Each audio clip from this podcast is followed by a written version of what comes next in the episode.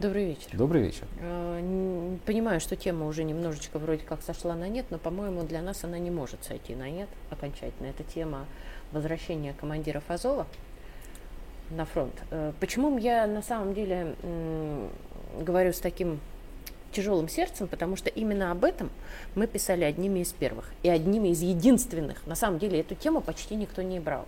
А, а мы кричали тогда очень больно, кричали и называли это позорным обменом, не понимая, а, что же нам такого пообещали, чтобы это произошло, да? не зная всех отправных точек. А самое интересное, что вы говорили, а где же тот трибунал? Потому что эти люди, они не только вернутся, они еще столько наших пацанов изуродуют, что страшно будет. И, собственно говоря, мы доверились в очередной раз Эрдогану, Тут, честно, я не могу, опять, может быть, ты со мной не согласишься, но я не могу с, с, кричать со всеми вместе, как сейчас, что Эрдоган всегда таким был, он никогда не, не был э, партнером, он предатель и так далее. Но я не столь в этом пока уверена, надо, чтобы прошло время и посмотреть на все расклады. Но то, что он играет в своих интересах, мы это знали всегда. И с тобой как раз это обсуждали неоднократно. Так все-таки, что это за история? И самое главное, давай вернемся еще немножечко действительно в те времена, по-твоему, все-таки этот позорный обмен кем из предателей был осуществлен? Ну, э, у меня нет никакого инсайда, сразу отвечу на последний вопрос. Я знаю ровно то же, что знают все. Я знаю, что в переговорах якобы участвовал господин Абрамович. Вот, я знаю, что эти переговоры были неким образом э, увязаны с предположениями о том, что вот-вот начнутся переговоры о прекращении огня. Я думаю, что действительно для нашей стороны в тот момент казалось очень важным получить а, в свои, так сказать, объятия господина Медведчука, потому что у кого-то, а, да, у кого-то, не будем показывать пальцами, но близко к Старой площади была мысль о том, что господин Медведчук может создать альтернативное правительство Украины. Ты знаешь, я, конечно, прошу вот. прощения, но столько мышей, которые все продолжают зажирать кактус, я давно не видела. Ну, то есть, ну, это был если... сентябрь 2022 года, кактус был свежий. Боюсь, нам, нам не хватит вот, времени с, с, с тобой перечислить, сколько, да, сколько раз мы уже про Медведчука собирали. То есть у меня ни пальцев ног, рук, но если ничего мы, не хватит. Но если мы вспомнили про обмен азовцев, да? то мы не можем не да. отметить, что это был обмен Конечно. на Медведчука, да. а не только на да. наших военнопленных. Да. И, возможно, это было, если напомню, не самое главное, то во всяком случае, да, и мы их даже не встретили во всяком случае, одна из причин. Да. Только Медведчука встретили. В обязательства Эрдогана тогда входило держать у себя этих самых парней из Азова конфликта. до окончания боевых действий. Да. И он действительно это делал несколько месяцев, переизбрался президентом, а теперь вот начал себя вести. Если ты помнишь, никто иной, как твой покорный слуга, в мае 2023 года говорил, что как только Эрдоган переизберется с помощью России, про него станут говорить, что он э, марионетка Путина. Да, чтобы... И ему, и ему, хочешь не хочешь, придется как-то начать подклад... да. подкладывать нам какую-нибудь свинью на глазах изумленного человечества, чтобы доказать, что он не марионетка.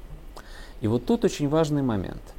С точки зрения турецкой политической культуры, Эрдоган вообще ничего плохого не сделал он нарушил маленькое, с их точки зрения, малозначительное обязательство, вот, о котором вообще и говорить-то в приличном обществе было бы смешно.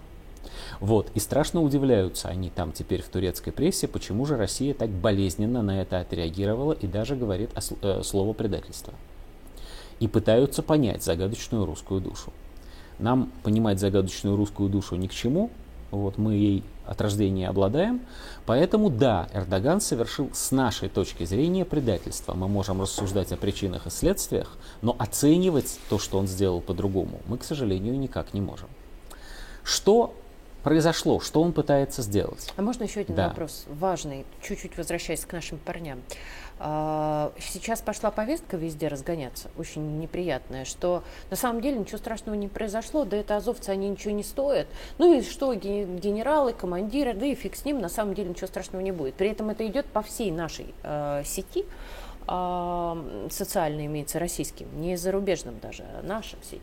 Вот о чем это говорит, и самое главное, можно тебя попросить, вот твое отношение именно к тому, почему это так страшно?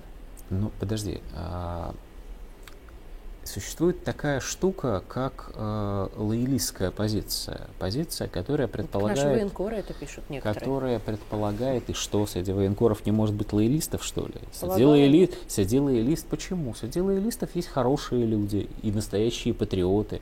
Вот. Тем не менее, считающие, что пока, по, по крайней мере, пока идут боевые действия, нужно и лико возможно оправдывать всякое решение командования, чтобы не допустить значит, социального взрыва, не допустить бунта, не допустить мятежа, дойти до конца войны в, в определенном единстве. Это позиция, а, которая вызывает у меня определенное уважение, но которая далеко не всегда является правильной. А, в том смысле, что, во-первых, когда одно дело защищать свое руководство, и совсем другое дело защищать решение партнера, который это руководство вместе со всей Россией предал. Вот, говоря, что ничего страшного не произошло. Говоря, крутил, между да, ошибкой и преступлением, между ошибкой и преступлением есть существенная разница. Те люди, которые заключали договоренности с Эрдоганом, они в большой степени ошиблись именно относительно того, что он будет считать важным, а что он будет считать неважным, и где он будет считать возможным отойти от своих обязательств.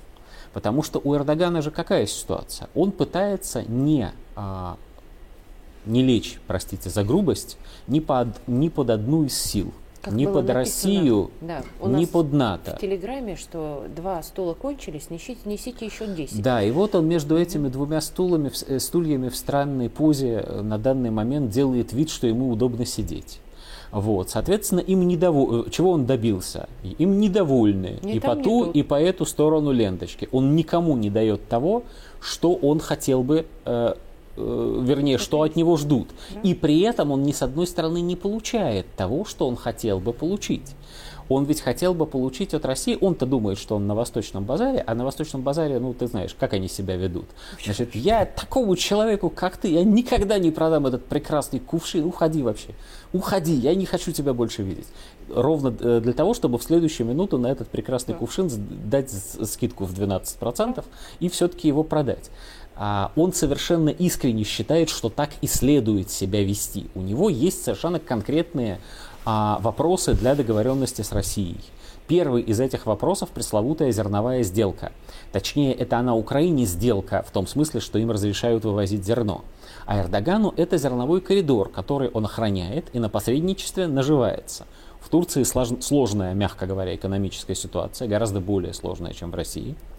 А эти несколько миллиардов долларов, очень мягко Критичны. говоря, Турции не лишние, критичные. Это Ему правда. очень хочется сохранить за собой а, возможности вот этого зернового хаба, перепродавая не только русское зерно, но и украинское тоже.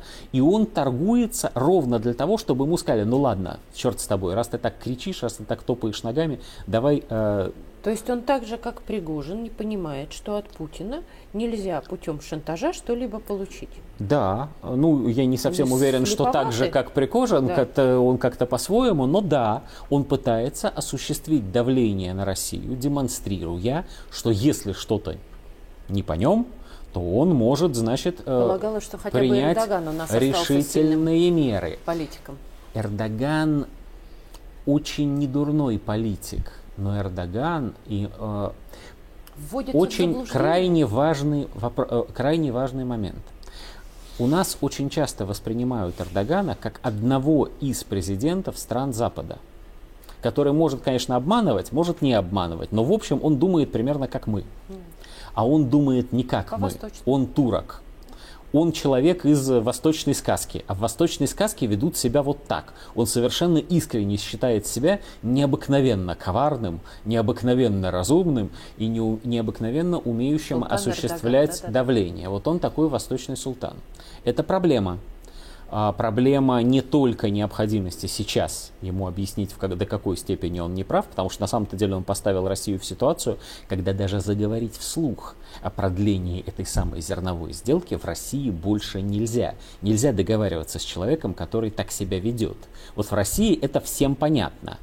А в Турции, простите, не всем. Есть нюанс. Да. А при этом, при этом а, на самом деле напряжение это усугубляется. Россия а, все показала пару дней назад, когда э, во время ночного налета то ли герани, то ли, значит, какие-то ракеты наши ударили по Ильичевскому зерновому терминалу э, в Одессе. Таким об... Почему это, это можно символ. было сделать сейчас?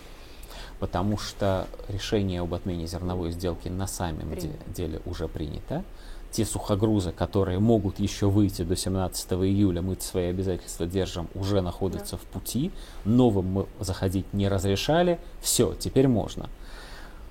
Будем надеяться, что хотя бы этот жест а, будет увиден, а, то, что стои, стоит за ним, будет то понято. Есть мы все-таки покажем, что мы империя города поднятой головы, да, таки откажемся. Совершенно верно. Да, если хочешь, это прогноз. Зерновая сделка будет похоронена а, ровно 17 июля. Давай 17 июля и поговорим 17, об этом. Конечно.